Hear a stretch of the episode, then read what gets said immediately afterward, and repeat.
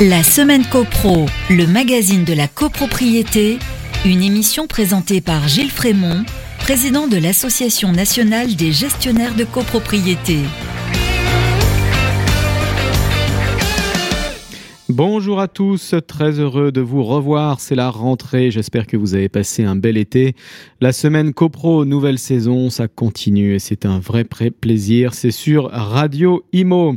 Cette semaine, on vous propose un dossier sur l'ordre du jour de l'Assemblée générale, c'est la minute juridique, mais tout de suite on commence avec l'actu de la semaine. La semaine CoPro, l'actu de la semaine. L'actu de la semaine, c'est notre nouveau ministre du Logement à la suite du mini-remaniement au début de l'été, qui est Patrice Vergriette, maire de Dunkerque. Nommé ministre chargé du logement, l'édile de Dunkerque a donc été nommé ministre chargé du logement à l'occasion du remaniement, remplaçant ainsi Olivier Klein, issu du quartier populaire du Glacis à Dunkerque, fils d'un ouvrier chaudronnier, Patrice Vergriette a intégré Polytechnique et les ponts et chaussées après sa prépa scientifique au lycée Louis le Grand. Docteur en aménagement, spécialiste de l'urbanisme, il a commencé sa carrière à la fin des années 90 à l'OCDE. Il est notamment l'ancien conseiller de Claude Barthelone au ministère de la Ville. Sous le gouvernement Jospin, en 2000, il devient directeur de l'agence d'urbanisme de Dunkerque, un poste qu'il occupera pendant huit ans. En 2001, il est élu au conseil municipal et nommé adjoint au maire à la jeunesse et au sport de Dunkerque.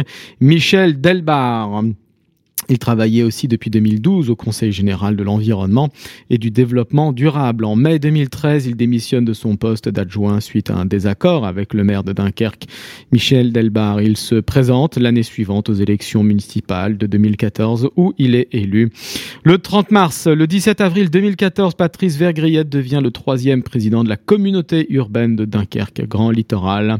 Le 20 juillet 2023, Patrice Vergriette a donc été nommé ministre chargé du logement. On lui souhaite du succès. Ainsi va l'actualité. On passe à la minute juridique.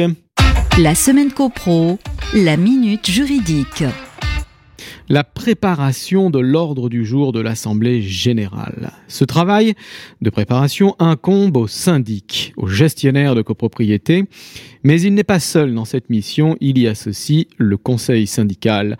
La loi dit concertation. La concertation doit être faite suffisamment à l'avance, par exemple deux ou trois mois avant la date de l'Assemblée générale. L'ordre du jour de l'AG est établi en concertation avec le conseil syndical, nous l'article 26 alinéa 5 du décret du 17 mars 1967 ce qui n'impose pas l'organisation d'une réunion formelle. Les échanges par mail peuvent suffire, après éventuellement un petit coup de fil au président du conseil syndical pour discuter librement. Une réunion préparatoire pour examiner les devis et affiner les questions sera toutefois fortement recommandée en cas de gros travaux prévus à l'ordre du jour, cette réunion pouvant éventuellement se faire en visioconférence. Il n'est prévu aucune sanction en cas de manquement à l'obligation de concertation. Cour de cassation, troisième chambre, 1er décembre 2016.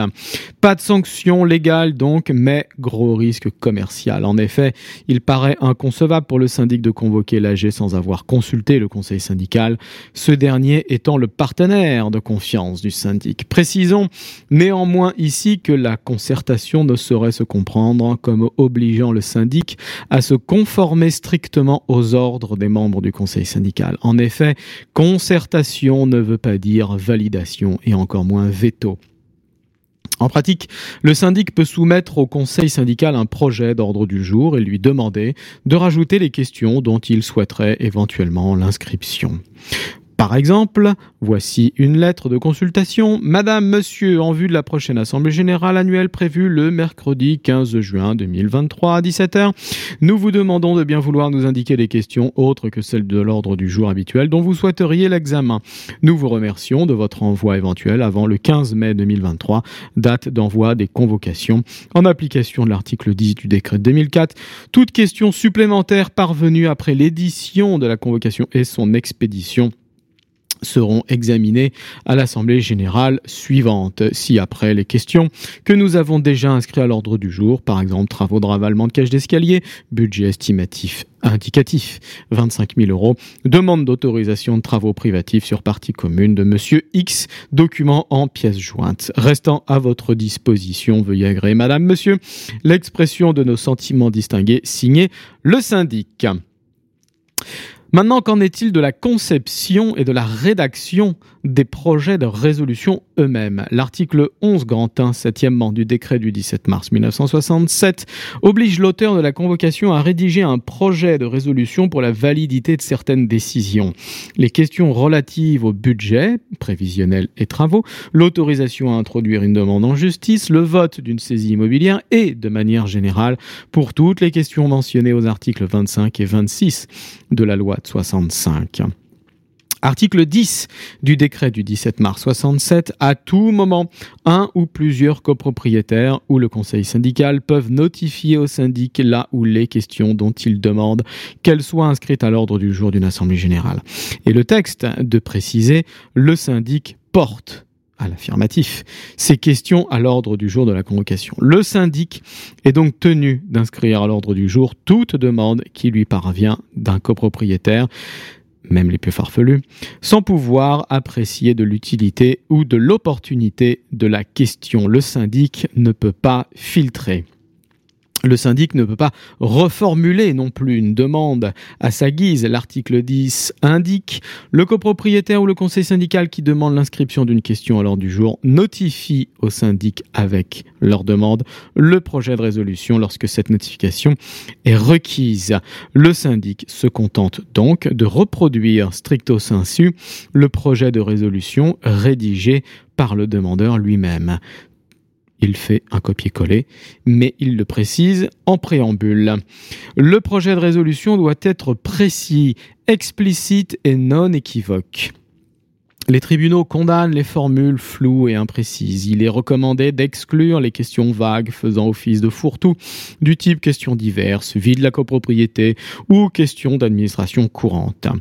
Une résolution doit être intelligible et avoir un seul objet. Un projet d'ensemble peut, le cas échéant, être considéré comme comportant des questions indissociables et justifier une seule résolution globale. La jurisprudence l'a à nouveau confirmé récemment. Pour un projet de travaux, à défaut de résolution globale, concevoir éventuellement une résolution cadre avec des sous-résolutions. Principe des travaux, budget des travaux, choix de l'entreprise, honoraire du syndic, honoraire maîtrise d'œuvre, calendrier, exigibilité des appels de provision, assurance de mage ouvrage éventuellement délégation au conseil syndical qui, elle, se vote à la majorité de l'article 25, donc forcément une autre résolution. Une décision n'est pas un vœu ou une intention. Elle doit impliquer un engagement des copropriétaires par une prise de position explicite, ce qui exclut toute décision de principe. Seul le vote d'un budget travaux engage le copropriétaire et non le vote du seul principe des travaux ou d'un plan de travaux type PPT. Cour de cassation 28 mars 2007. Enfin, dernier conseil, classer les questions soumises au vote par ordre d'importance décroissante. C'est la recommandation numéro 2 de l'ancienne commission relative à la copropriété. Un grand merci à tous, merci pour votre écoute, merci pour votre fidélité. Je vous dis à mercredi prochain, 14h sur les ondes de Radio Imo. D'ici là, portez-vous bien et faites de la copro. La semaine copro une émission à réécouter et télécharger sur le site et l'appli radio.imo et sur toutes les plateformes de streaming.